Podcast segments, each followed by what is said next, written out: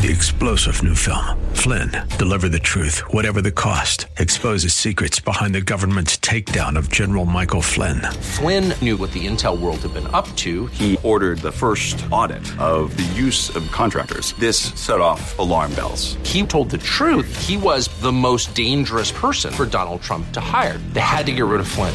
Flynn, deliver the truth, whatever the cost. Available now. Watch it today. Go to salemnow.com. Salemnow.com.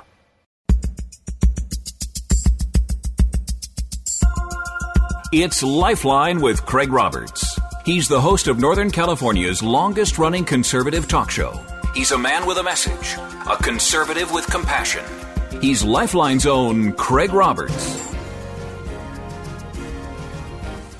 Thank you, sir. Good afternoon. Good to have you with us. First day of the new quarter. Welcome to October the 1st. And as we head headlong into the uh, final quarter of the year, hope you're doing well and hope your family is healthy and safe. And uh, thank you for taking us along today. Keep you company on the ride, or maybe you're at home whipping up a little bit of dinner, or whatever might be on the agenda. Whatever it is, thank you so much for the privilege of spending some time with you. We got a full agenda tonight, so I want to get right down to cases. But let me begin with a, a critical update concerning fire conditions here in Northern California. The glass fire, we talked about this last night with a representative from CAL FIRE. The glass fire is burning in Napa and Sonoma counties and regretfully was able to jump containment lines late last night. That means new orders for new evacuations. So, this is an advancement of the fire now into Angwin. Um, and there have unfortunately been the loss of a number of properties on Bell Canyon Road and Quail Run Road as well. New mandatory evacuations are now in order in Napa County for all areas of Napa County north of the Calistoga city limits. That's between Highway 128 and the Sonoma County line and Highway 29. Also, all addresses on both sides of Highway 29 between the Calistoga city limits and Lake County line. All addresses on Old Lawley Toll Road and areas west of Oakville, specifically the area south of South Whitehall Lane, north of Bella Oaks, west to the Sonoma County line, including the 500 block and greater of Wall Road. So, unfortunately, I, I, I, I really hesitate to say it, but it's starting to feel like a repeat of the threat that we saw to Calistoga in the uh, 2017 fire. So uh, be safe. Make sure you're following the instructions of local authorities when they tell you you need to evacuate.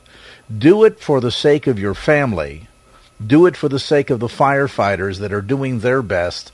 And, you know, when they have to rescue people, it, it takes them away from the lines, and that means the fire gets an opportunity to spread. So we all really seriously need to do our part during this extended fire season emergency. All right, let's uh, turn a corner to uh, other business.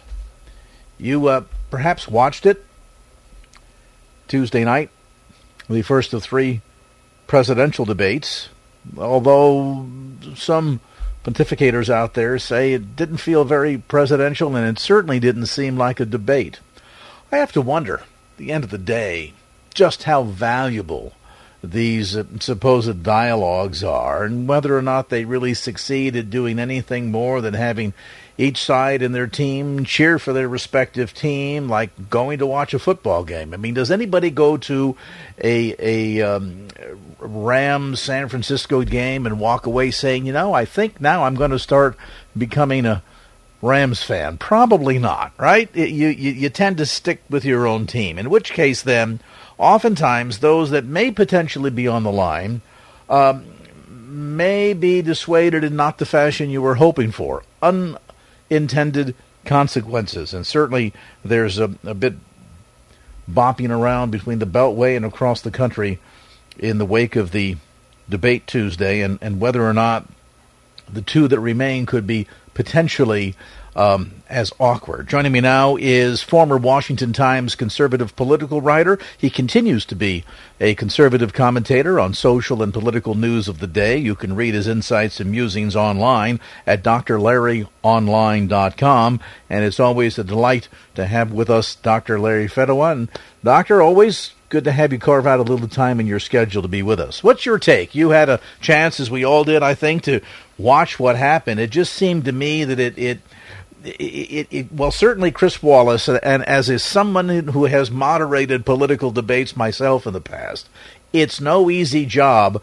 But you like to hope that the moderator doesn't run out of control or lose control so fast and so largely as quite apparently Chris Wallace did. What happened? What's your take on this? Well, I think that. Uh, thank you, thank you, by the way, for the uh, introduction. Um, I think that uh, we uh, we have.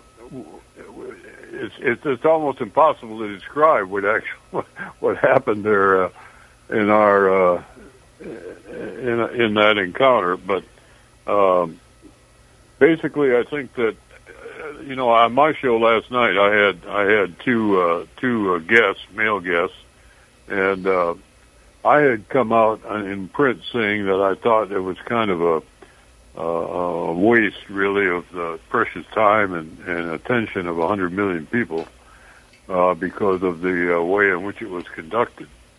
And it turned out that the uh, my two male guests thought that uh, I was wrong on that, and that uh, Mr. Trump had actually done a, a good job and and and won the night. And uh, then then we talked about our wives, and they said both of them said they they watched their wives and I watched my wife, and it turned out that the wives were three to three to nothing in favor of uh, Biden. So. Hmm. Um, Just the opposite. I, I, think, I think that the idea of, of appealing to the uh, suburban housewives might not have not, not, might not have worked for uh, Mr. Trump anyway. Uh, I, I thought it was uh, there was really quite a bit of substance on on the Trump side on the uh, Biden side, there was virtually nothing uh, but uh, vague and sort of sentimental uh, reaction, and, and when he didn't get uh, kind of mad under hot under the collar.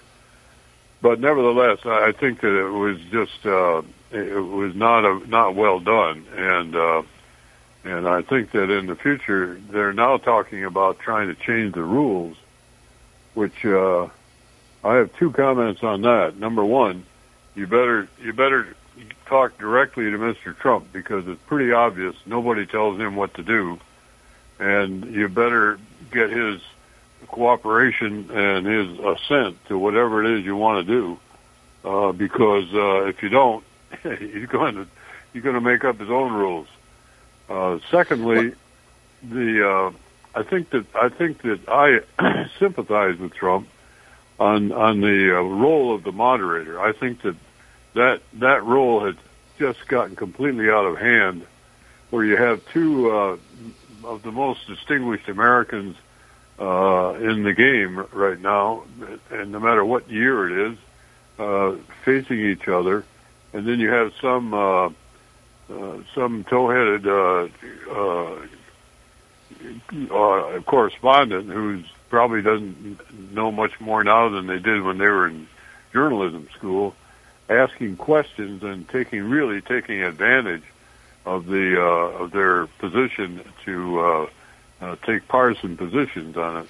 I think the control of the of the substance really ought to be between the between the candidates. Let them ask each other what their what their positions are on things, and then you know have have responses accordingly. Because people people really don't care what the what the uh, press person thinks they really care what the what the, uh, the candidates think, and and well, and, and directly to your point, I mean, there there were a couple of absolutely, and directly, Doctor Fedewa, to your point, there were not only a number of what clearly appeared to be gotcha questions.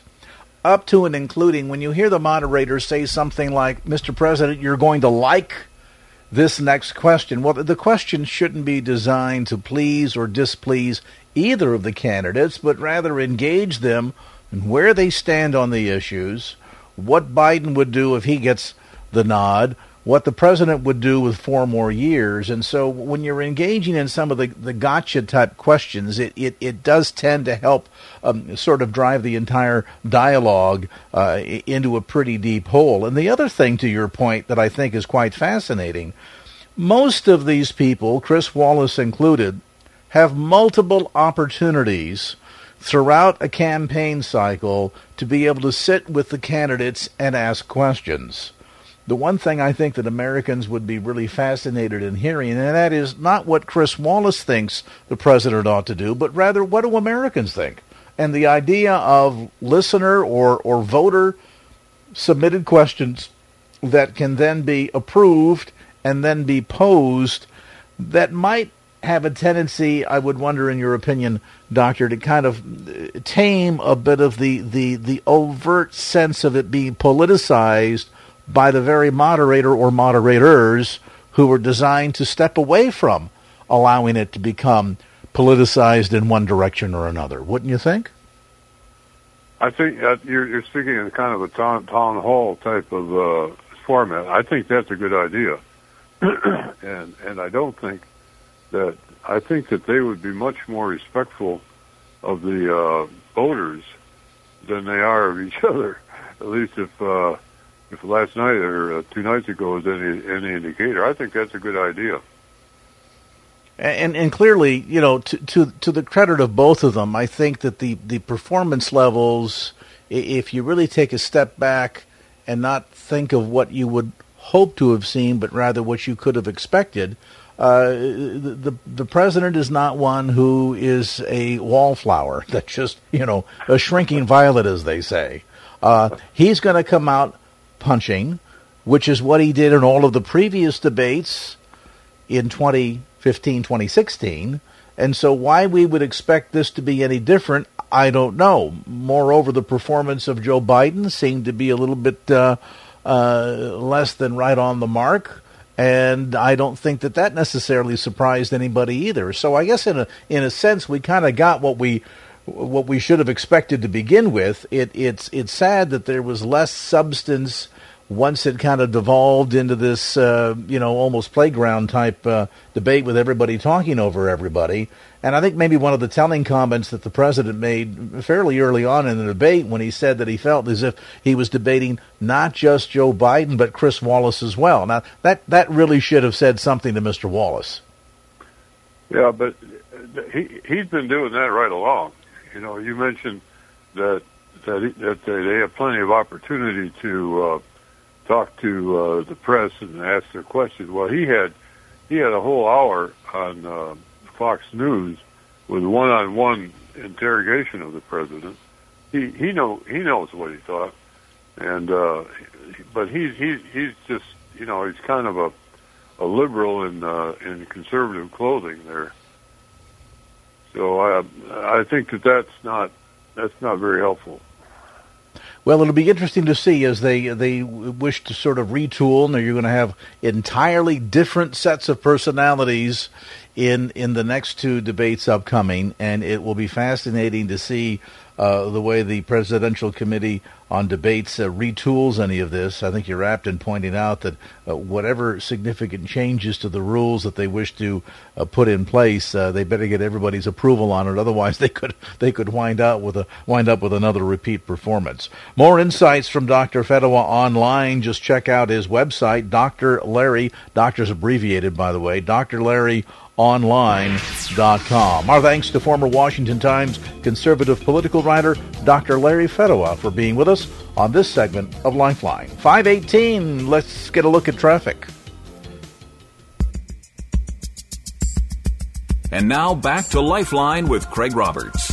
All right, welcome back to the conversation. Well, as we said, mercifully, the third quarter is finally over with. And while September wasn't a very exciting month, it, certainly left us in positive territory across the board. Let's get a look at how the markets performed, both at the end of Q3 as well as the end of the final, first day rather, of Q4. Alex Perry joins us, Premier Financial Advisor with Vitucci and Associates. And uh, Alex, as we uh, wrap up the uh, third quarter and it launched today officially Q1, how do we do? Thanks, Greg, for having me on again. Well, today and this week has been pretty flat, and September was the worst month we've seen since uh, March. Actually, the Dow closed about two percent down for the month, the S&P about four percent down, and also the Nasdaq Composite about five percent down. But mind you, Q3 has been a quite stellar uh, quarter, with the Dow up about seven and a half percent, the S&P up about eight and a half percent, and also the Nasdaq kind of rock and rolling with 11 percent surge. So going forward, we're kind of hoping a little optimistic into a kind of shaky electoral cycle, as we saw with the debates this week. Kind of it's a who knows kind of game there. Yeah, to be sure. And, and of course, with all this, uh, folks will no doubt have their eye on what may transpire coming up in just, uh, my goodness, barely a month now as we head into the November election, which uh, may be a game changer. Time will certainly tell on that. Typically, this season, this period of time, as we head into the anticipation of the holidays, will be around the corner before we know it, and uh, and then New Year's Eve, which I think most folks will be celebrating with great gusto, given the kind of 2020 we've collectively had. That said, is this an important time of the year with three months left to to make some reevaluations, Alex, in terms of what you've done so far in your investments vis-a-vis a 401k or an IRA with an eye toward the future and and and always I think with the notion that uh, what did well last month or last quarter may not be the market sector to be in in coming days and weeks into the 2020 year uh, 2021. That's a great point. Yeah, it always is a good time going towards the end of the year to kind of reevaluate the year, look back. Obviously, looking back hasn't been a great 2020 as we've been mitigating this this pandemic and whatever else has been throwing at us this year. But it is a good time to have a conversation with your financial advisor and kind of be like, okay, well, this is what the year did. This is what's going forward. These are my plans and kind of reevaluate your strategy because, you know, this year kind of threw everyone a curveball. Nobody saw March happening and nobody really saw this, you know, social distancing, stay at home corona crisis happening anyway. So really giving it a look, understanding what your goals are going forward and kind of reevaluating, like I said, your risk tolerance more than anything and really into the next quarter because you know into election anyways is one of the more volatile times that we see every four years as the incumbent might be replaced by the new democratic president. Uh, and kind of just understanding like can my portfolio my portfolio take any more risks? Do i really want to be on this roller coaster that i've been kind of experiencing this year? Maybe divesting getting a little bit less risky maybe a little bit more conservative could be a um, a pathway for a lot of people and to be sure, you know, th- this year, even for those with strong stomachs, um, it's been a pretty tumultuous year, uh, albeit we saw an amazing recovery on Wall Street from uh, the dip that occurred in March to where things are at today. Sadly, uh, that has not really been mirrored by Main Street's economy. And as we're hearing these stories about airlines collectively maybe laying off tens of thousands of people, and challenges certainly in Congress trying to get more um, more support packages, more stimulus money passed. What are some of the key things that investors should be looking at when it comes to developing a strategy? And I use that term intentionally, Alex, because a lot of people, I think, kind of take the well, you know, the guy that uh, lives next door to me said that he put some money in this particular stock and he seems to be doing well, so I'm going to do the same thing. You know, you maybe overhear a conversation on Bart riding into work and you think, oh, there's the place that I ought to be, and it's more sort of hit and miss approach to retirement planning as opposed to having a real strategy in place. Why is a strategy important? Um, the kind of like a strategy, what we focus on mostly is kind of goal oriented. Like anyone can pick a stock and let it ride, right? But understanding what are you trying to accomplish, what goals you're looking to kind of achieve into retirement, especially because the guy on the BART train might have a whole different set of object- objectives than you do. And really boiling that down and speaking with somebody that can kind of, you know, rationalize what you're trying to do and put it into a an objectable plan, an actionable list, being like, okay, well, let's divest out of this, move it into X, out of Y, and then kind of go there. You know, like I said, reevaluating risk tolerance as you reach closer to retirement, or kind of reevaluating just your life, what, what's going on. Like, a lot of people, like I said, got thrown a curveball this year. Their their 401k dropped by 20% in March, and now it's bounced back as we've seen the markets recover. They've kind of gotten a second chance now going into the end of the year, and this is a really time to capitalize on the growth we've seen in the market and the bounce back we've really seen the recovery, and kind of adjust your strategy, especially if you only have a few more years towards retirement. This is the best time to really talk to your professional and hammer out a plan going forward, really being plan focused into this retirement stage that you're going to be experiencing the next few, you know, few years. Even if not in retirement, a financial plan is ideal for pretty much anyone at any stage. You know, sadly, so many of us sort of set it and forget it. The notion that uh, we started the job, or maybe the company changed um, uh, plan providers, we made a couple of choices, and uh, we see the money coming out of our paycheck every couple of weeks. We think we're doing okay. We don't pay much attention, if at all, to the statements that come in the mail. They're not necessary if you're in a, uh, an IRA or a 401k. You don't have to worry about the tax consequences until you start withdrawing. And so you really don't, it's sort of the, the out of sight, out of mind, but that can be very dangerous, can't it? When you take the, as Pat Vitucci would say, take the uh, invest and forget approach. you you can't even imagine how many people we have conversations with where it'd be like, well, I think my money is at uh, this institution, and then we call that institution, it's not there, and then they look at the statement and they're like, wait, actually, it's over there, and they had no idea. But being financially conscious and understanding what's going on in your you know financial life is really important. Being in the know and having an open conversation with whatever advisor you're dealing with. And that's something I really stress with amongst all my clients is this relationship needs to be evolving. As your life evolves and changes, you need to be letting me know and we can kind of adjust that strategy accordingly. Because what happened in 2019 is not what happened in 2020, and your life might be a lot different in 2021. And that needs to be an evolving kind of strategy with yourself. It can't be stagnant. It needs to kind of be evolving with you as your life changes and different hurdles come your way. And that really goes back to the notion of having a strategy in place to take you from where you're at today in your working years to where you dream mm-hmm. of being in your retirement years. Want some exactly. advice? Maybe a little help crafting that strategy that's just right for you? Well, certainly the entire team, including Alex Perry at Vitucci and Associates, there and happy to help. You can find out more by going online to don'tinvestandforget.com. That's don'tinvestandforget.com. Hey, you can even take advantage of a complimentary financial health and retirement plan review, free for the asking. Even if you have a financial advisor, why not get a second opinion? Again, no cost or obligation. Go to don'tinvestandforget.com or call them toll free at 888 PlanWise. That's 888 P L A N W I S E. And you're invited to tune in to Pat's program, Don't Invest and Forget, heard Saturday mornings at 8 a.m. and a reprise broadcast Monday evenings at 6 p.m. on our st- sister station, Business Radio 1220 KDOW. Our thanks to Premier Advisor Alex Perry for that market update on this edition of Lifeline. 531, an update now on traffic.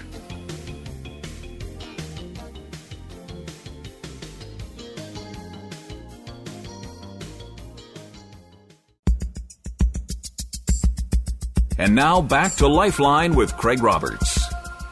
All right, we're back here at 536, and I want to take a couple of moments if I can. We've got uh, scant 32 days with the election coming up, and it's important that you're on top of all of the um, critical issues that are facing California voters, of certainly um, the bevy of uh, ele- elected seats, as we are all very well aware of, but the propositions perhaps not so well aware of, and as seems to be usual in most election cycles, a lot of the information that's out there, at least in terms of paid advertising, tends to be uh, either only telling part of the story or intentionally very deceptive, or maybe a little bit of both. So let's spend a couple of moments, if we can, to discuss a few of them. First, I want to start with Proposition 14. Now, as you may or may not recall, many years ago, there was the passage of a Proposition 71 here in California, which provided some $6 billion to essentially engage in fetal tissue research. And at the time, there were all kinds of amazing promises as to what would be done with all of this. We just simply needed access to more aborted babies in order to engage in it. We would come up with amazing cures for everything from Parkinson's to Lou Gehrig's disease and everything in between. Well, here we sit, well over a decade later. None of those things have been accomplished. Adult stem cells have proven, in many respects, to be um, as successful, and we're not asking for taxpayers to pony up billions of dollars to engage in research that so far has not shown significant promise, but has proven that it is lethal to every one of the children that are aborted. Not to suggest that they're being aborted for the purpose of, but, you know, it's very convenient to use the altruistic approach that we'll look at the good we will do out of. But, you know, the old adage, uh, two wrongs don't make a right, and the notion that somehow you're going to redeem aborted children by engaging in this kind of research just doesn't cut it. So, Proposition 14, masquerading as a continuance of what we've done here, and it's easy with a lot of their promises of miracle cures to um, folks maybe in the public that are emotionally vulnerable. This is bad legislation, bad investment, and certainly morally quite bad. So I would recommend a no on Proposition 14. Proposition 15, oh boy. Talk about a bit of the um, deceptiveness here. Proposition 15 masquerades as providing additional education dollars to deal with school repairs, replacements,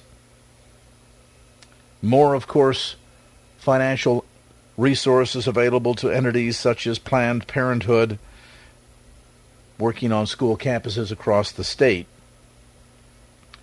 What Proposition 15 doesn't tell you is this is the slow dismantling of the Prop 13 of old, the one that allows so many Californians, particularly older Californians, to remain in their homes without getting financially gutted by the current tax rate for real estate.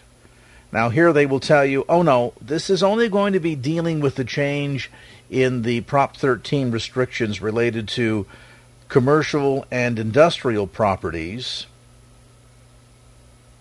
that once sold or before sold would move up to current full market value. Well, imagine, number one, that this is going to be just part one of two parts, because once they're done coming for commercial and industrial real estate, your house will be next. But as this attempts to chip away at Proposition 13 to give governments more unbridled access to cash and then turn around and say we need to increase taxes further because we can't close our budget deficit because we overspent, the state, much like Washington, D.C., has never, ever learned to live within its means, and this is just another attempt to try and further that bad deficit spending and do so to the demise of all of us. And I say that because don't think for a moment that anyone who owns commercial or industrial property is not going to pass the significant increase in taxes to the tune of millions of dollars on to the consumer. That would be you and me. So, Proposition 15 lies to you and tells you this is all about improving school infrastructure, when in fact this is just a way to get deeper into your wallets. And at a time when businesses across the country, not let alone the state, across the country, are suffering in the wake of COVID 19, do you think a struggling restaurant owner wants to be told that, like it or not, your rent is going up because the property taxes have been increased in the middle of a significant economic downturn, the likes of which we haven't seen since the Great Depression? and a pandemic that hasn't been around for over a century, and now we think it's a good time to pull the wool over your eyes, talk about the altruistic approach to provide dollars for education in California, when in fact this is really about a money grab. They will start with commercial and industrial properties and they will end with your house. So don't buy into the lie. A significant recommendation for a no vote on Proposition 15. See what else I want to hit here before time runs out on me. Dooby dooby doo, doo doo doo doo doo. Doo doo. Oh, here's another gem. This will be quick. Proposition 18 would allow the voting age in California to be reduced on uh, local elections to 17 years old.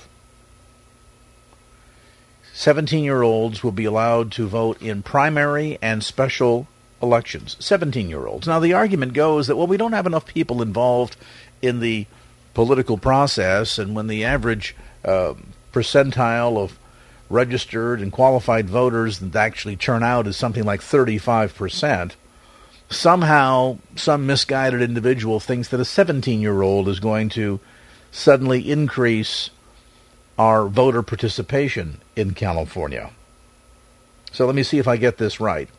A 17 year old who is interested in the next date he or she is going on, or the next video game that they're going to be playing, or buying a new car, or where they might be headed when they graduate from high school to college, or getting that summer job, or who they're dating,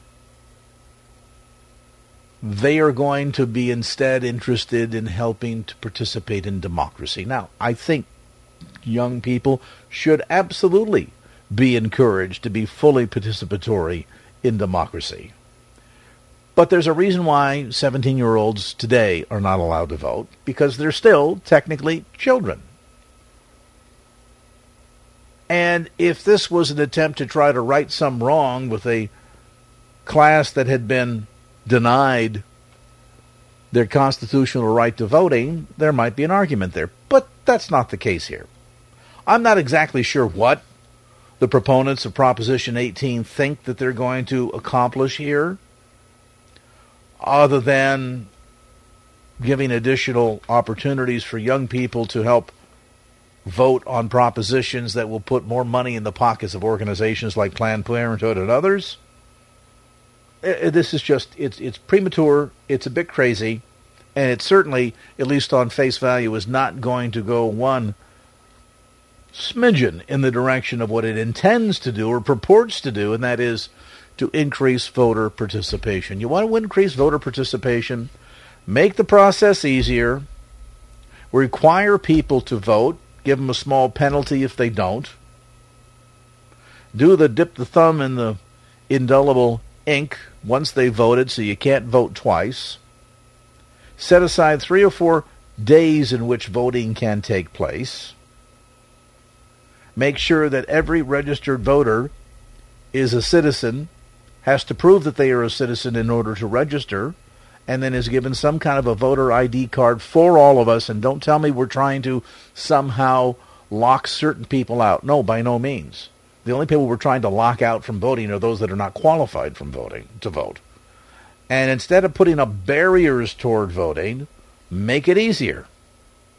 If you do that, you might just get more participation in the voting process. Oh, and one more idea.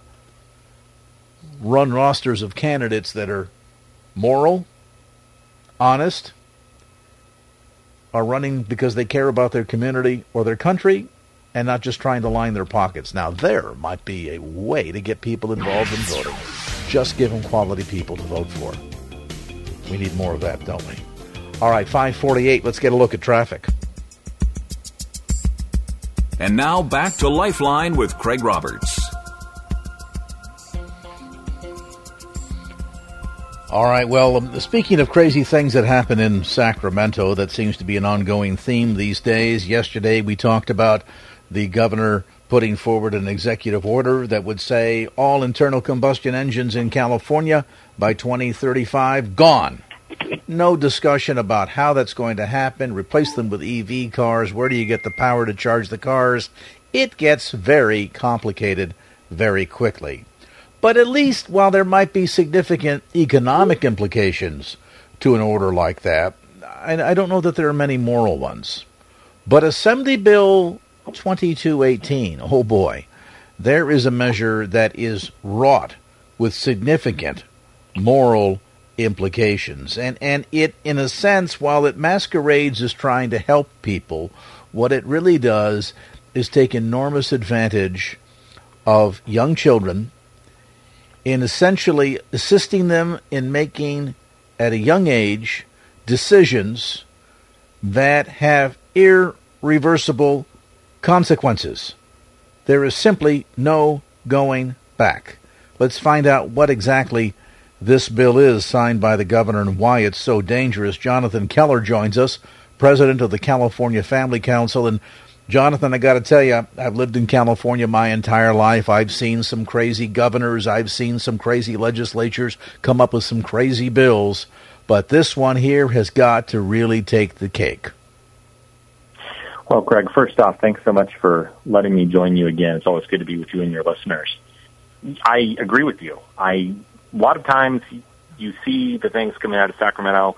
Sometimes you chuckle, sometimes you shake your head. You know, sometimes you just are at a loss for words.